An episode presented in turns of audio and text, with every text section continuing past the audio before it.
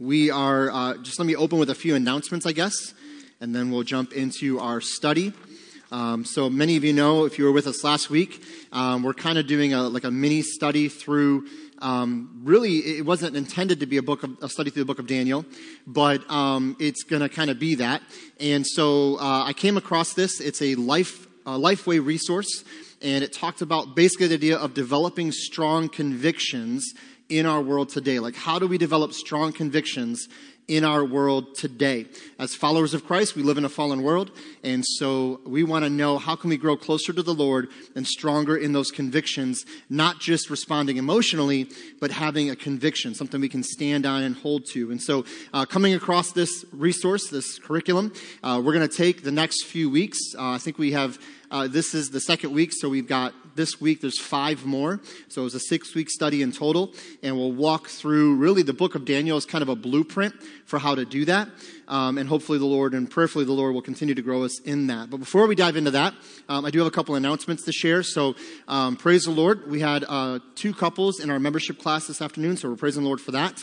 Um, and that goes again next week. So if you know anyone interested in that, please let them know about that. Um, also, we have our baptism Sunday coming up. And so if you've not been baptized following your salvation, we invite you to be a part of that. We have Christmas decorating going on uh, here just a couple of weeks, which is pretty crazy to think about, but that's going to be going on Saturday, December 2nd, 10 to 3. Uh, with that, we're always looking for tons of help. So this is for families, kids, teens, anyone can be involved in this. Uh, the student ministry actually has their mall hunt that day, but sometimes in the morning we'll have some students that'll help bring stuff down from the kind of the Christmas tree room, as we call it. Um, and so you can jump in and help with that. Again, always looking for more help, men and women involved. Uh, we've got a bunch of trees that need to be put together, and so it's always great to have a lot of help on that. If you can only do it for a little while that day, we ask that you would come earlier, don't come later. Uh, we may be done a little before three, and so we'd like you to come at the beginning or towards the beginning if you can, just so we can get as much done, and then you can go ahead and take off when you need to leave. Um, also, Operation Christmas Child shoeboxes are due today. And so, as we said this morning, if you've not brought yours in yet, please do so by Wednesday. And then also want to remind you that next Sunday morning we will have our communion as well. So that'll be going on during our morning service. And then again, um, excited for the next week to be Baptism Sunday. So don't forget about that. Um, other than that, just a reminder about D. Scott's um, memorial service. Uh, that is going to be Thursday. Uh, there's visiting here at the church from 12 until 1, and then the service will be at 1 o'clock with lunch to follow. So if you're able to be here for some of that, uh, we'd invite you to be a part of that as well. Be praying for the family. Uh, there will be a graveside service that morning for pretty much immediate family and, and really close family friends. And so that's going to be going on in the morning from, I believe, like 10.30 to like 11.30. And so be praying for that as well. Um, and then we'll have our memorial service here at the church at 1. All right? So let's do this. We're going to open up to the book of Daniel. I don't have a handout for you guys. As I said before, um, we're taking a little bit of a break from handouts, but if you'd like a copy of the notes, please let me know. If you want handouts, if you like fill in the blanks, you can let me know too, and then I can start making some up. Um, but if you want to take notes, we encourage that, obviously. So uh, if you did not bring a notebook this time around, maybe next week, bring a notebook, pen and paper, and be able to take some notes. And so tonight, what we're going to do is we're going to be in Daniel chapter 2. So, Daniel chapter 2, and we're talking about praying with passion. And I, I, always love when the Lord brings things to our church in kind of uh, multiples. And what I mean by that is this. So, um, Our Ladies uh, Bible study was on prayer uh, and different aspects of prayer, models of prayer, all kinds of things like that. Um, I feel as though this morning we really, I really felt like prayer was a big thing the Lord was trying to stress in our series over the next three weeks. And then now we find ourselves on Sunday night talking about prayer. And so, again, I always love when the Lord does that because what it reminds me of or what it shows me is that seemingly the Lord wants us to focus in on this, and I believe for a reason. Um, usually the Lord does things like this because as we grow in a discipline like prayer, maybe there's something coming down the road that we need to be stronger in prayer, so we're prepared for that, if that makes sense. And so I'm always thankful when the Lord brings these things, these little reminders. Um, you've probably had this happen before where you'll be reading in a certain passage a certain thing will jump out to you and you think, oh, Lord, thank you for that. That was great. I'm glad you gave me that today. And then like a day will go by or two days will go by and then somebody will be talking to you and randomly bring up the same thing. And you're like, okay, okay, that was kind of weird. and then you get to church, and I've had this happen. People, you know, like you preached on this whatever day it was, and uh, the Lord just reminded me that I've heard that four times this week, or five times in the last two weeks, or whatever. So don't let those moments pass by as just coincidence. I don't believe in coincidence. I think the Lord is the Lord is working something in your life and in your mind, and we need to recognize that. So, diving into Daniel. So let's do this real quick for those that weren't with us last week. Give me a real quick review of where we started last week with Daniel 1. Where is Daniel? What's going on? Let's talk a little bit about that. So, uh, somebody first tell me, where is Daniel as this is all taking place? Where is he located? Yeah, Zach. Okay, he's in Babylon. And why is he in Babylon? Okay, he's taken captive, but who else is also taken captive? What's that? Okay, specifically the Israelites, the southern kingdom is taken captive, right, into Babylon captivity. There's Daniel, and who else is with Daniel that we know for sure that we read about in the, the book of Daniel? That was awesome. You guys all answered like different names and all at once. It was great. What was that? Okay, Rak, Shack, and Benny, right? Absolutely. Shadrach, Meshach, and Abednego, which we discovered last week. Those are their Babylonian given names, right? Shadrach, Meshach, and Abednego. And we talked last week that why were Daniel, these three, and others, why were they set aside and, and kind of set apart from the rest of the Israelites that were captured by, Babylonian, by the Babylonians? Why were they set apart? What made them special? Okay? They were smart. They were handsome. I actually just talk about that. They had a good countenance, right? They were intelligent. Okay? They were seemingly men that could learn quickly. And so, what did the Babylonians want to do with these four? I mean, there was more than that, but these specific four, because they were all those things, what were they hoping would happen as they draw them into this kind of inner circle? They assimilate them right into their culture. So, they're teaching them their science, they're teaching them their language. They also give them different names. And we mentioned this last week. Daniel is actually called Belteshazzar. And we mentioned that because what does that name invoke? There's a, there's a part of that name that invokes something. What's that? Right? Uh, Bel. Bel, yep. Bel, which is their idol, their god. And so Belteshazzar is actually a name that invokes the name of their idol. But Daniel receives the name. Shadrach, Meshach, and Abednego, they receive the names. They don't fight those things. What was it that Daniel and the three Hebrews said, we can't do this? They, they drew a line in the sand the food. We can't eat of the king's meat, right? We can't eat of his table because that will violate God's law. God has said not to do that. We can't do that. And again, they set this kind of like a challenge, right?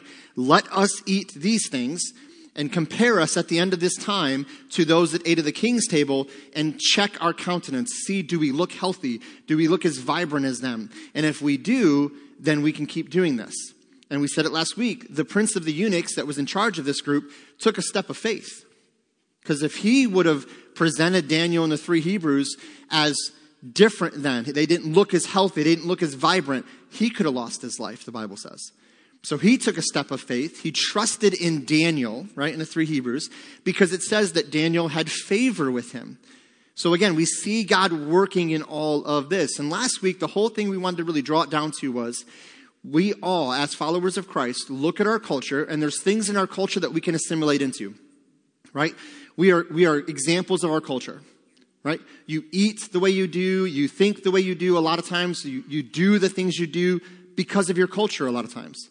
The way we worship, right, is different than if we went to a tribal group and we worshiped in their church service, it'd be a lot different than what we do in worship.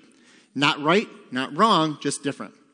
And we mentioned this, right? The Bible says that every tribe, language, people group, every tongue will come to Christ. We talked about this on Wednesday night when it talks about Revelation chapter 5. That the worship will be different in those different people groups, language, tribes, and tongues. And that's okay because cultures are different. But in our culture, there are things that we cannot assimilate into. There are mindsets and ways of thinking and motivations. We have to draw a line. And when we draw that line, we call that a conviction. Now, there's biblical convictions, right? There's things the Bible says, this is what you must do or not do. There's other things that are personal convictions influenced by the Bible. So you may have a conviction not to do X, Y, or Z.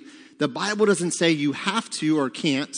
You've come to the conclusion, for me, I'm not doing that. And I believe it's based in this biblical truth. I think Zach brought up a great point last week that as we're growing in Christ, when we're first saved, there might be personal convictions that we put boundaries around ourselves because there may be a sin issue that we're tempted with. So we put a conviction, a boundary around ourselves so that we won't give into that sin. But as we grow in Christ, that sin loses some of that power, so our personal convictions begin to change. Some of you grew up in churches where you were told you're not supposed to go to the movies. When I was first saved in this church, that's what we were told. You don't go to the movies because if you go to the movies and someone sees you in the line at the movies, they don't know if you're going to this R rated movie or this PG 13 rated movie. And so you're being a stumbling block. Now, again, I see the point, but going or not going to the movies is a personal conviction, not a biblical one. The biblical conviction would be when you get to the movies, what you put before your eyes. That's where the biblical things come into play. Okay? By the way, William, I did just realize that you are not even sitting next to your dear wife. She's by herself. Man, it's not a good example, but that's okay. We'll pray for you. Okay. Yeah, I mean, it's fine. You do have a pretty impressive beard, so I don't want to, you know, up, upset you too much. Uh, the rage might come out. Um, so, when we think about convictions, there's biblical convictions, there's things that are dogmatic, it's in Scripture, but there's personal convictions. The problem comes when we take a personal conviction and put it on someone else. That's legalism. So someone may have the personal conviction to wear a suit and tie to church. Is there anything wrong with that? Absolutely not. Okay? But that conviction is a personal conviction. So when I tell you that's my conviction, that's fine. When I tell you that's now your conviction because it's my conviction, that's legalism. The problem, though, is it goes all kinds of different directions. That's just one easy example. And so, again, we have to be careful there. What is the biblical conviction with dress? Modesty. That's the biblical example. We need to be modest. But how that plays out is personal convictions. So, again, we kind of covered all of that last week that Daniel and the three Hebrews, they're assimilated to some degree in the culture. They've learned the language, they're, they're acclimated to the culture, but there are things that they definitively say we cannot do this. And we must draw strong convictions, not emotional responses. And I said this last week. If you have a conviction of church attendance, you'll attend church faithfully. If you have an emotional response to church attendance, you will not attend church faithfully because emotions come and go, rise and fall. This is why, if you have a conviction that's based in truth, it'll be lived out faithfully. If you just respond emotionally, it's going to go as you feel. I feel like going to church today. I don't feel like going to church today. It's, it's in flux. This is why a lot of times, the beginning of January and into the beginning of February, you'll see a lot of churches a lot fuller. Because it's the new year and it's a resolution and I'm emotionally charged and I'm, it's going to be different, but it's not based in a conviction, it's based in an emotional response to the turning of a calendar. And unfortunately, what happens is that will fizzle out. But if we base it in a conviction, we'll live it out faithfully. Not perfectly, but we're going to be a lot more likely to live it out faithfully. So here we see, moving from that into chapter 2, this idea of praying with passion. So it's common for all of us, even non Christians, to pray and ask God for help when a problem arises. There's obviously nothing wrong with that because God invites, invites all people to pray and talk to Him. But we should ask ourselves Am I seeking God or am I just seeking an answer from Him? Daniel and his friends needed God's help desperately. They prayed, God answered, and Daniel kept the focus on God and not just on the answer he gave. So we can all, in Christ, we can come to the Father and ask for things when we're in, when we're in dire need. But when he answers or when he moves or when he does something that we want him to do or not do, we focus not on the answer or the seemingly lack of an answer, we focus on God. So when have you felt clueless on how to fix something? So we did this last week. There's going to be some discussion questions. So we want to encourage you guys to have some discussion and to respond. But just in general, when have you felt clueless about how to fix something? Not even spiritually, just in life. Any examples of that? felt clueless about how to fix something? Okay, marriage. Yeah. Anything else? Car, yes, car. yeah, yeah. Thank God for YouTube, right? Like, there's, I could not have fixed anything without YouTube. And even with YouTube, I still struggle, right? Which, you ever notice the YouTube video is like two and a half minutes long? It don't take two and a half minutes to fix anything, right? It's like 45 minutes later, I'm like, this guy was done with this part in 30 seconds, okay? But there's this thing called editing, right? They cut and stop again. Any other examples of when you felt utterly clueless about how to fix something? How does that feel when you feel that way? Like, how do you feel when you sit there and you think, I don't know how to fix this? It could be a physical thing, a relationship thing, whatever it might be. What comes to mind? How do you feel about that?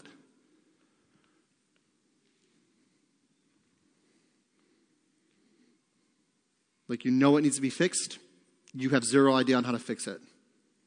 How does that make you feel?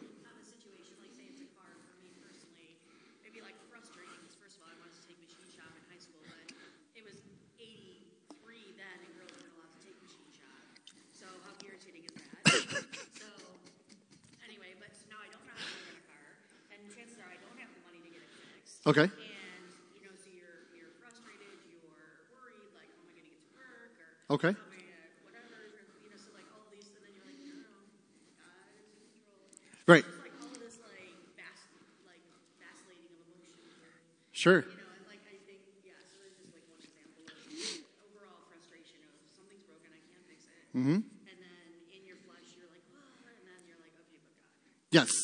So I love that. Frustration, right? Worry because you're connecting it to other things in your life. Absolutely, for sure. And then ultimately we know we can trust God. But let's be honest for a second. In our flesh, we would love to all say that we have perfect faith. That when you go through something difficult, your initial reaction every single time is to go, oh, but praise God, He's in control. We know that's true. We believe that's true. But in those moments, there's times we don't practically show that that's true, right? Sometimes frustration can take over. Zach. I saw your hand go up. Okay.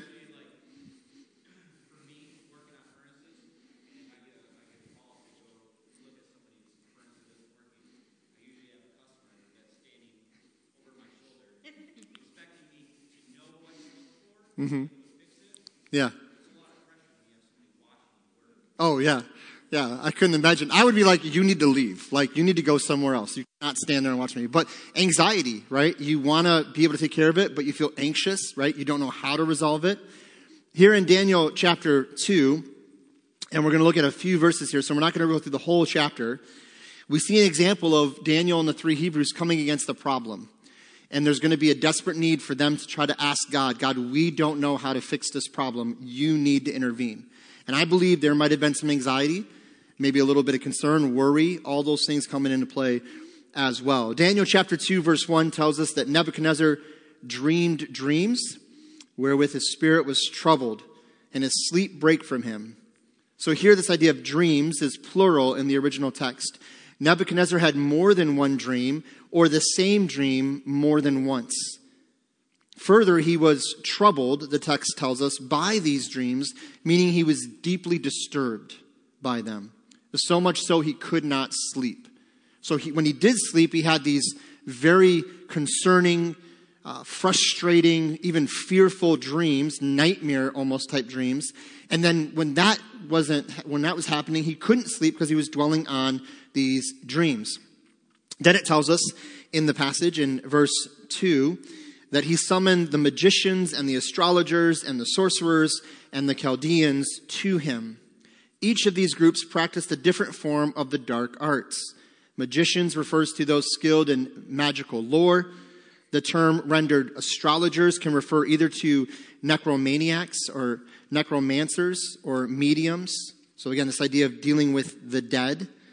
Uh, sorcerers refers to those who use incantations or witchcraft and the Chaldeans, as used in this verse, refers to a special group of astrologers or wise men, the wisest of the wise. That Nebuchadnezzar summoned the four groups together shows the desperate nature of his situation. He is so desperate to figure out what is going on. Why am I having these dreams? What do these dreams mean? So he calls together the whole council of anyone and everyone that was involved in some level of, of spiritual or magical or some kind of astrology. I need to know what this means. so let's pick up the text in Daniel chapter 2 in verses 13 through 16. So if I can get a volunteer that would like to read that, Daniel chapter 2, verses 13 through 16. Avi, awesome, thank you.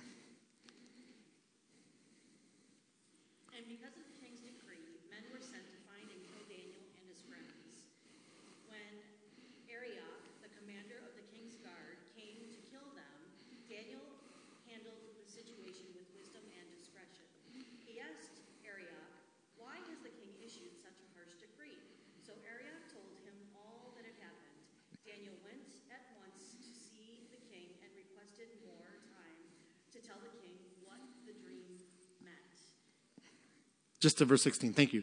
So here we see the king's frustrated. And if you know the story, what did the king want to have happen? He asked this big group of people, what does he ask of them? You need to do this. You need to tell me what the dream was, and then what? Tell me what it means. When they couldn't do that, what was his decision? I'm just going to kill you all. Like, that shows you how disturbed he was in this, how just desperately he was wanting to find an answer. And he's basically saying, You guys are all fakes and phonies. If you can't do this, then you're not worth it. And so here, Daniel, where's Daniel at, by the way? He's not even in the group, right? He's not there. He doesn't know. They show up to kill him, and Daniel says, Whoa, whoa, whoa, what's all this about? And they tell him, he kind of tells them the whole thing and everything else. And what is Daniel's response? I loved Avi's translation there. He handled it with respect, right? He was, he was gracious and he asked for some time. Just give me some time. Let me talk to the king, and we'll figure this thing out. And so here, Daniel is presented with a pretty big problem. If Daniel cannot tell him the dream and what it means, then him and the other three Hebrews that we know of will be killed. And so Daniel's in a situation where he's in desperate need of the Lord's help.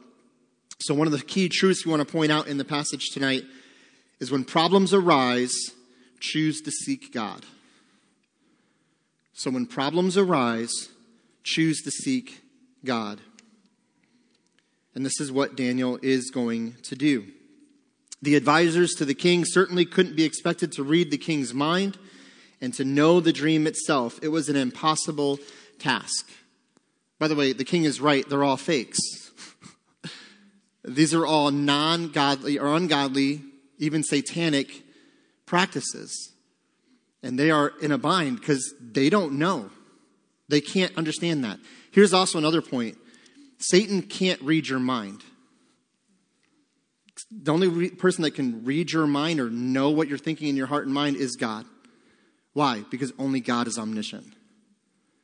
Now, people will say, well, yeah, but doesn't, doesn't it say that Satan desired to sift Peter like wheat? Yeah, that means he was trying to shake him up trying to get them to think some things and do some things. Satan can create environments that make us want to think things, but Satan can't actually read your mind. So, how is it possible then that it sure seems like he can? How is it that he knows how to tempt us in just the right way? How, how could he do that?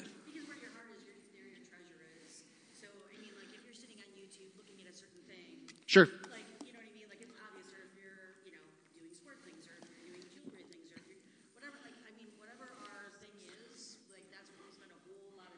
Okay.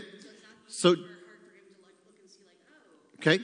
Observation, right? He's just observant. Okay. He's watching us. By the way, he's not just watching you, he's watching all of human history.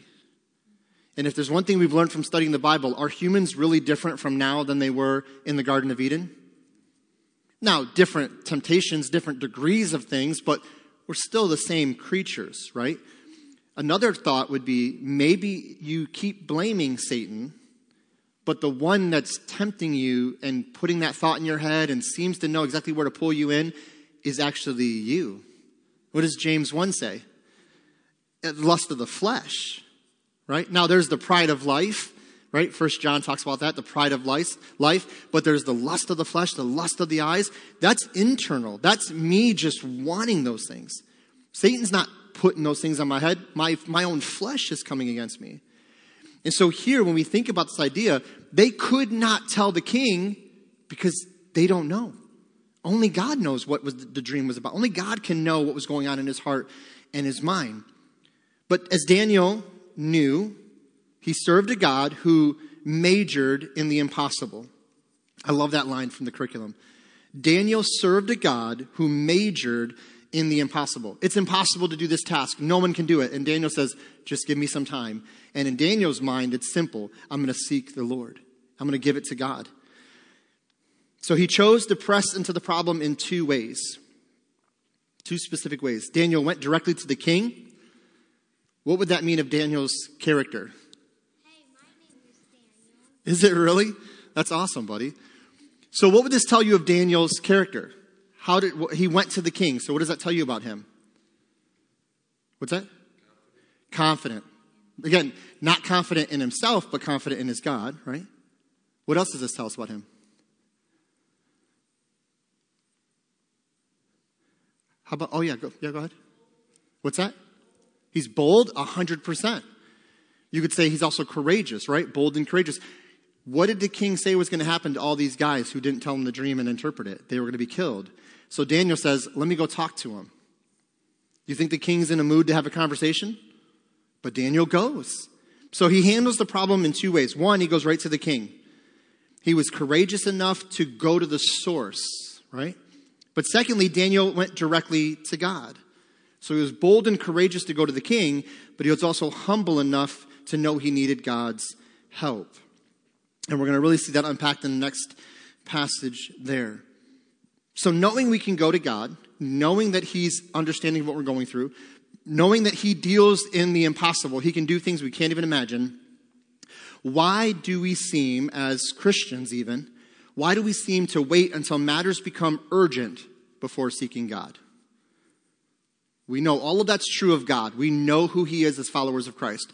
But why is it that most Christians, maybe many, wait until matters seem so bleak and so urgent and so desperate before we actually go and seek Him. Why do you think that is? Pride, okay? You guys agree with that? Pride, yeah? We have to humble ourselves, right? I can't, but you can. Why else do you think we wait to go to that, that point? Sandra? Okay, fear. What do you mean by fear?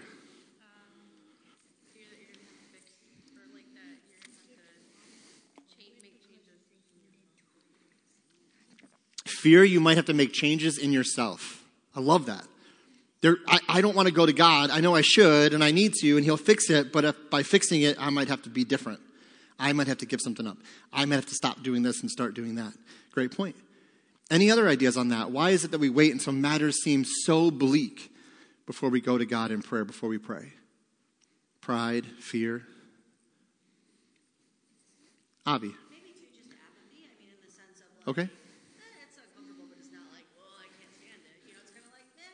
Okay. Like bad hair day kind of. You know I mean? Like Not that big of a deal. bad that right. Like, and if you're not in the habit of being in constant communion with God, like, ah, I don't need to pray when I have bad hair day. Like pride, you know. Yeah. Okay. And then it, it just kind of. I mean, hair, you know I mean. Right. The idea of the situation keep getting worse. Okay. Just apathy. It's just not that big a deal. Kelsey, did you have something? I was going to say habit. If Okay. we're a new Christian and maybe we don't um, have a lot of trust, and the only trust we know is like the relationships we have on earth, and not our God, our Father relationship that we know that He is trustworthy and wor- worthy of all of that, then that's not my first instinct. Okay. Because I, I um, bec- because of pride, because of not going to Him, because of it's not a habit.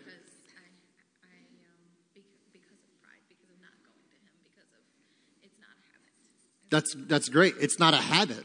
I'm so used to when things go wrong going to people in my life and going to them for wisdom or help or encouragement. I've not developed the habit of going to the Father first. It doesn't mean we don't go to other people and seek help, but we should always go there first. But if we don't have that habit as a new Christian or even as a mature, a mature Christian, meaning we've been saved for a long period of time, then our habit is going to be to go to people and not God. So absolutely, I think that's a true, a true statement. In the next verses here, uh, we see the importance of expectantly seeking God's wisdom and guidance when we pray. So when we pray, we're seeking his wisdom and we're expecting him to answer. So verses 17 through 19. Verses 17 through 19. If I can get another volunteer that would like to read that for us, that would be great. 17 through 19. Who'd like to read that for us? Going once? Sandra. Awesome. Thank you. Then Daniel went to his house and made the decision known, to Hananiah, Mishael, and Azariah, his companions, that they might seek mercies from the God of heaven concerning secret, so that Daniel and his companions might not perish with the rest of the wise men of Babylon. Then the secret was revealed to Daniel in a night vision, so Daniel blessed the God of heaven. All right. Thank you. So here we see this idea that, that Daniel and his friends, they pray and they seek the Lord. And what are they asking? They're asking that they would not perish with the rest of the wise men of Babylon. That they are asking God to intervene. They're asking God to do something. Now, You've probably read this story. I know I've read this story countless times. We've heard about Daniel and the dream of Nebuchadnezzar. And again, there's Veggie Tales, right? There's all kinds of times we've heard this. We heard this in Sunday school as kids or junior church or VBS or whatever.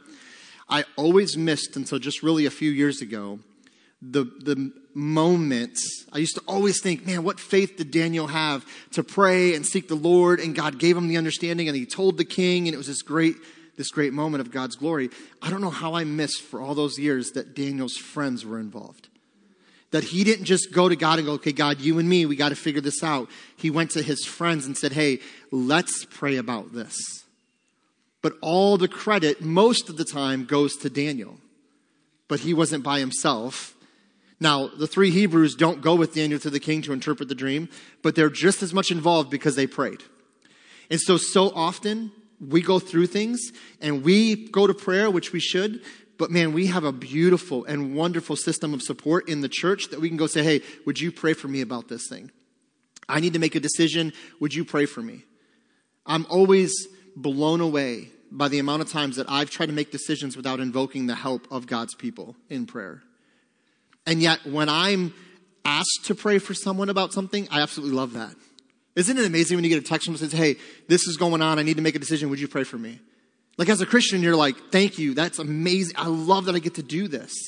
Not that it's about us, but it's about being there to, to kind of speak on behalf of those people.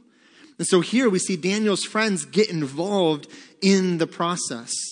They desperately needed God's mercy and compassion. Now, here, mercy refers to compassion and is used here in the plural to emphasize the intensity of the mercies for which the four prayed. Now, here we can see that prayer, I'm sorry, pray and expectantly seek God's wisdom and guidance. So, one of our key truths we want to key in on here is that we need to pray and expectantly seek God's wisdom and guidance. Daniel didn't treat prayer as a last resort, he knew it was his first and best option. Again, far too often we only begin to pray with passion and fervency when we're at the end of our rope. Why? Because of what we talked about. In addition to those things, we underestimate God. We talked about pride and fear and apathy. I think we lack in prayer because we really underestimate who God is. We underestimate what God can do. We must trust not only that He is attentive, but He also has the power to do something and He has the wisdom to do the right thing. So why do we pray? Because we pray and ask God, God, you can do something about this. You are able to do something about this, and you have the wisdom to do the right thing. So one of the reasons we wait to pray is because we underestimate God. The other thing we kind of touched on with pride is we overestimate ourselves. We overestimate what we can do. We believe ourselves to be wiser, stronger, and more resourceful than we are. Really, what we're saying is, God, I got this. I, I got this. I can take care of this. And the reality is, we can't, right? A prayer made in faith comes with expectation. When we pray in faith, we believe not only that God hears us, but that He will act. What an amazing gift that God gives to us in prayer. So, what are the benefits of inviting others to pray with you in a time of need? What are some benefits to inviting others into inviting them into praying with you during your time of need. Zach.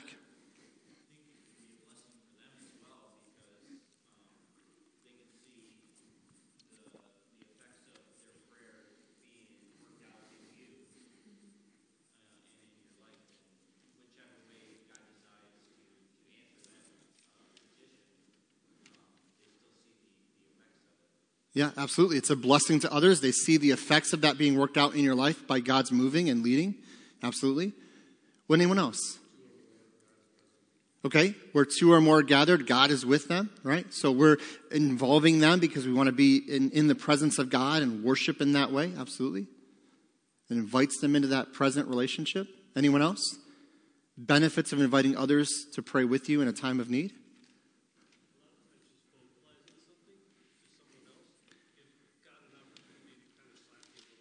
Okay?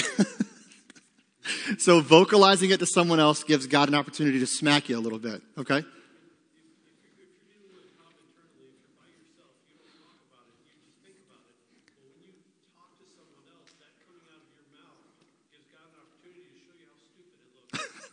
Okay.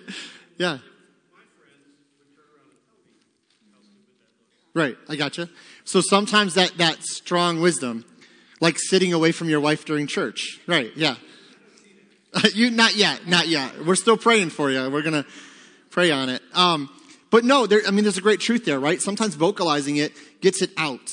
And now you can get another opinion on it, another perspective on it, maybe see it in a different way, and you go, oh, oh, yeah, I guess I didn't think about that, or that's this or that. So absolutely, Avi. I think that is a little bit of a rabbit trail, but I think that is so huge to tell others because, first of all, when you keep it to yourself, Satan has a field day with that because you're not telling anybody, so that you're not getting other people to pray for you, you're not getting other people to come alongside and encourage.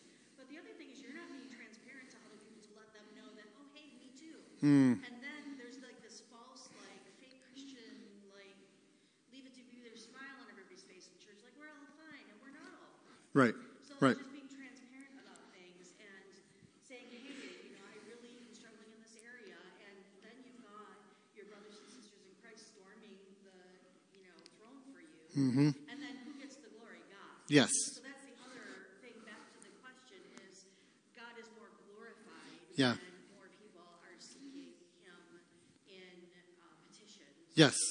And I, I love what you said at the very beginning that when we don't say anything, that, that Satan, our enemy, and our flesh love that because the more we just dwell on it, the more we're going to not have victory over that thing or not see God in it or we start to feel defeated. But you invite others into that, and now it, it opens in, a, uh, your eyes to what God really can do. And again, He's more glorified and magnified through that. Absolutely.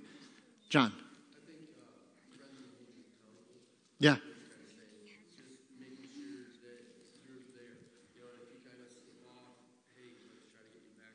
Okay. Absolutely. Yeah, there's accountability involved in that, right? Which one is one of the greatest blessings of being a part of a local church is accountability, right? Local relationships saying, hey, I noticed this, or you voice something, hey, pray for me about this. You can kind of open that relationship. Absolutely. David. just sharing with uh, others is kind of the first step in that humility that we need, right? You're starting to squash the pride just enough, even if you're not willing to say I need help because you're sharing it, you're, you're heading in that direction. Okay. Which opens the door for God to really just you know, push you all the way through it. Yeah. right. Yeah. I love that. It starts the process of humility, right? It's one step towards that admitting I can't do this, right? Absolutely. Any other thoughts on that? Deanna.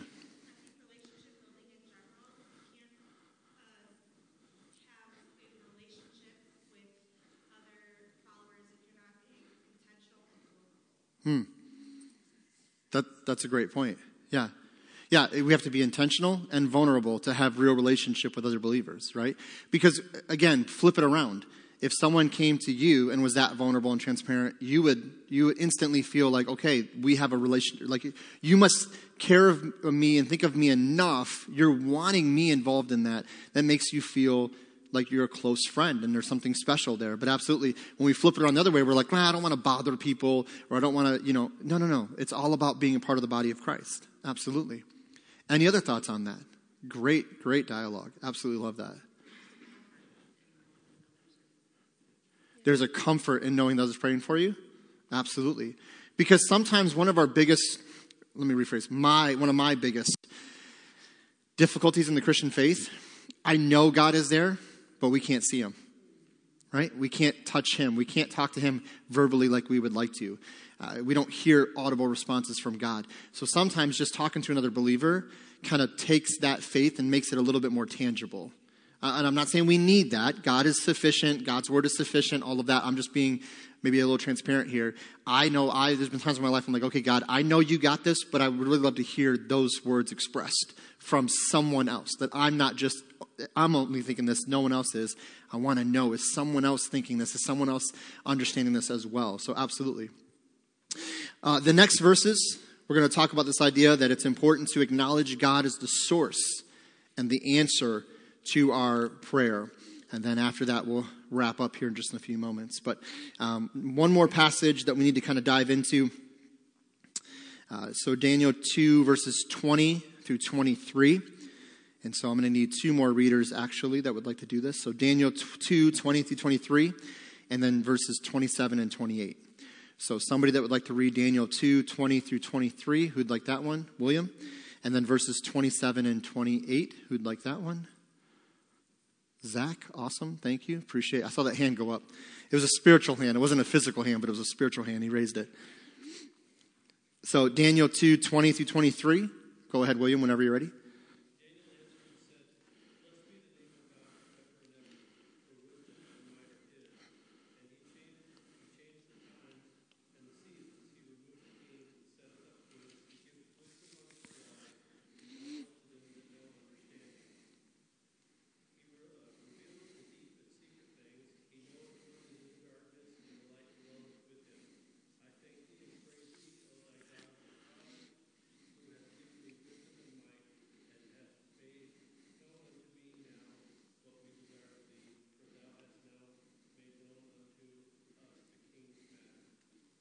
All right, and then Zach.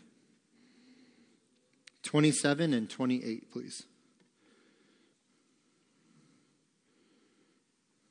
Daniel answered before the king and said, As for the secret about which the king has inquired, neither wise men, sorcerers, soothsayers, priests, nor diviners are able to declare it to the king. However, there is a God in heaven who reveals secrets, and he has made known to the king, to King Nebuchadnezzar, what will take place in the latter days. This was your dream and the visions in your mind while you, on your bed. As for you, O king, while you, while you were while you were bed, your thoughts turned to what would take place in the future. He who reveals secrets has made known to you what will take place. Okay, so here we see some very important truths as Daniel's beginning this process of revealing these things to the king. The first thing we have to note is that you see this idea of thankfulness and praise. There's thankfulness and praise. So to thank and to praise, these two verbs together stress the fullness of Daniel's gratitude to God for answering Daniel's prayer. The word rendered the stresses the one to whom all thanks and praise should be ascribed. All thanks and praise goes to God. Also, notice that Daniel thanked and praised God. He included mention of the supplications of his praying friends, referring to what we desired and what God has made known unto us. Did you catch that? We prayed for this, and God told us. Who's the us? Daniel, Shadrach, Meshach, and Abednego. And so, again, Daniel's not forgetting those individuals that were involved. It's just as important as Daniel's prayer. So, the last kind of key truth that we want to kind of tie in here is we acknowledge God as the source of the answer. So, we acknowledge God as the source of the answer. Uh, Daniel and his friends prayed in faith and waited in expectation for God's answer. But that wasn't the end. Daniel was quick to give credit where credit was due. His declaration and praise in these verses is a beautiful acknowledgement of the character and power of God. When we think big thoughts about God, we think little thoughts of ourselves. I love that. When we think big thoughts of God, we think little thoughts of ourselves. When Daniel went to the king and told him that he had the answer to the mystery, he was quick to divert any measure of glory or credit away from himself and back to God. Notice he says, Nobody can tell you what the answer is to your question, what your dream was, or what it means. Nobody. Not anybody in this group can do that. He says, But there is a God in heaven, and that God can reveal things to mankind. Now, there are a lot of things about God we don't know. There's a lot of things about God's will that we don't know. There's the, the what some have called the secret will of God or the unknowable will of God, and there's the revealed will of God. The Word of God gives us the revealed will of God. Those are the things that are clear, concise. We know how to be saved because God tells us this is how we come to know salvation. But there's things about God that God has chosen not to tell us. There's things about heaven we don't know yet. There's things that the way God functions and, and the way He deals in things, we don't know all of that. And that's okay because He's God and we're not. So all we need to focus in on, okay, but what He has revealed, am I submitting to what He has revealed? Am I submitting to what I can understand from the Word of God by His grace, by the working of His Spirit? And Daniel says, no, no, this God can make things known that nobody else can know. Paul actually talks about the mystery of the gospel that before wasn't known, but now is made known. So you even understand, even in God's word, there was this kind of unknown nature about salvation, even about heaven and hell. When you read the Old Testament, you don't read a lot of things about certain things. We get to the New Testament, and all of a sudden you're like, oh, oh, and the, the lights kind of come on a little bit. Because again, these things are being revealed according to God's time. So Daniel acknowledged that God is the source of the answer. So when you think about all that Daniel just said, what are some ways that we can honor God when he answers our prayers?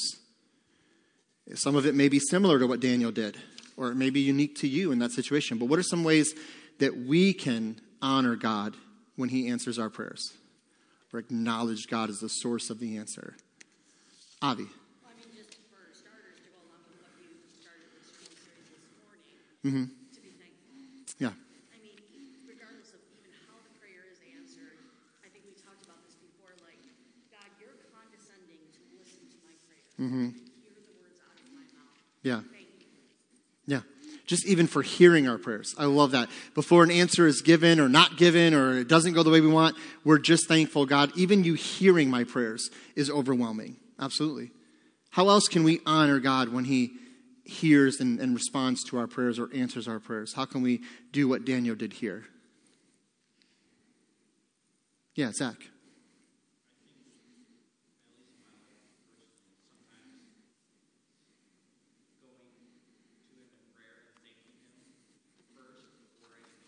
Okay. Okay.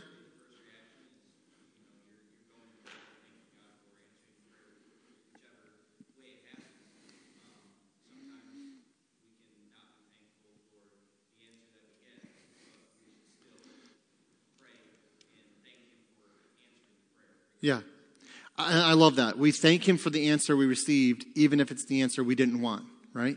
So we may pray for something, God goes a completely different direction, answers the prayer, but not the way we would have wanted it, and we thank Him anyway. I, I love that. Absolutely. What are some other ways that we can honor the Lord when He answers our prayers? Yeah, Kelsey. Just by telling others when he answers Okay. prayers by praising him to others and letting them know kind of how verse 27 starts out, Dan, or verse 28, that there is a God in heaven that reveals secrets. Okay. It just makes me think of like saying, telling others about Yeah. him and what all he's done in thankfulness. Absolutely. Yeah, telling others what he's done, right? No matter again what the answer is, but telling others he is the one that is doing this, right? I don't know about you, but as I've been in ministry for a few years now, uh, when we have a time of prayer and praise request, um, most of the time, there are praise things that are mentioned, but a lot of times, if you've been in church a long time, and you've been in enough prayer meetings, and I'm talking like, you know, where all you were doing was giving prayer requests and praises, and we're talking 45 minutes or so of just that. Um, 90% of the time, it's a lot of prayer requests. That's fine, right? Nothing wrong with that. Hey, pray for this, pray for that. But I've always wondered why is it so like request heavy, not very praise heavy. And so I think we're very, I think a lot of Christians are very apt to say, pray for, and by the way, it's like maybe 95% of those prayer requests are health related, right? So again, it kind of goes back to what David said. We're okay praying certain things and, and opening those doors, but when we start saying, hey, pray for this specific thing, we're taking a step of humility, right? We all pray for so and so's kidney and liver and this and that and that and this, but you don't hear a lot of people in a prayer meeting say, hey, would you pray for me? I'm battling with envy. Hey, pray for me. I'm battling with, with bitterness. Hey, pray for me. I'm really struggling in this very specific, transparent area. We don't hear that a lot. And then when God answers those requests, sometimes we go, man, praise God, he answered that. And the next prayer meeting, we're like, nah, he took care of it. I don't need to say anything. But how amazing is it to say, I just want to take a second and just praise God. We prayed for this, and God did this. And we can praise him for that. So, absolutely, we're telling others for that. Any other thoughts on that? How we can honor God when he's answering those prayers or those requests. Telling others about it, making it known, being thankful. Yeah, Dave. Kind of okay. Message, uh, mm-hmm.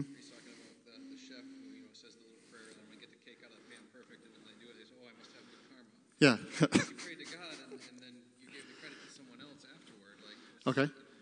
So we pray, we ask God to work in that situation. When He answers, we give Him the credit. We don't take the credit for ourselves or say it was a good coincidence or, well, things just worked out that way or whatever. Absolutely. Yeah, give credit to the Lord where it's due. Absolutely. Any other thoughts on that? Kelsey? I also think of serving him. Okay. Like as we, as even, even as we pray to him and he answers them, whether, I mean, we like it or not, we're still thanking him, and then it also convicts us to continue to serve him and serve his will. Just do his will and grow in him. Okay, so it leads to actually growing in service to Christ and growing in submitting to his will practically? Absolutely. Yeah. Any other thoughts? Okay, yeah. So because we did it and we saw how he moved, next time, hopefully, we'll get to that point a lot quicker, right? We'll take that step a lot faster. Absolutely. Uh, just it's kind of an evaluation for yourself to kind of take. This is not a question we need to answer out loud. But in the in the study, it gives us some kind of practical tips to help us apply these things. So one of the questions that asked here, that again, this is just for you to kind of think through. What actions will you take in response to this study tonight? So don't answer out loud, but I want you to think about that. Everything we just talked about, all the questions and the conversation and the good dialogue. In response to that, what are some practical steps that you will take? Now, they give you some examples here, so I'll read a few of these, and maybe this might speak to something that the Lord's leading you to do. So, one of the things is we can ask for prayer. Don't let pride or insecurity prevent you from asking others to pray for you. Ask at least one other person to pray for you this week. So, practically speaking, application this week, ask one other person to pray for you. And you might be thinking, well, but I don't have anything, you know, crazy going on. I don't have a big decision to make. No, no, no. Just ask someone to pray for you.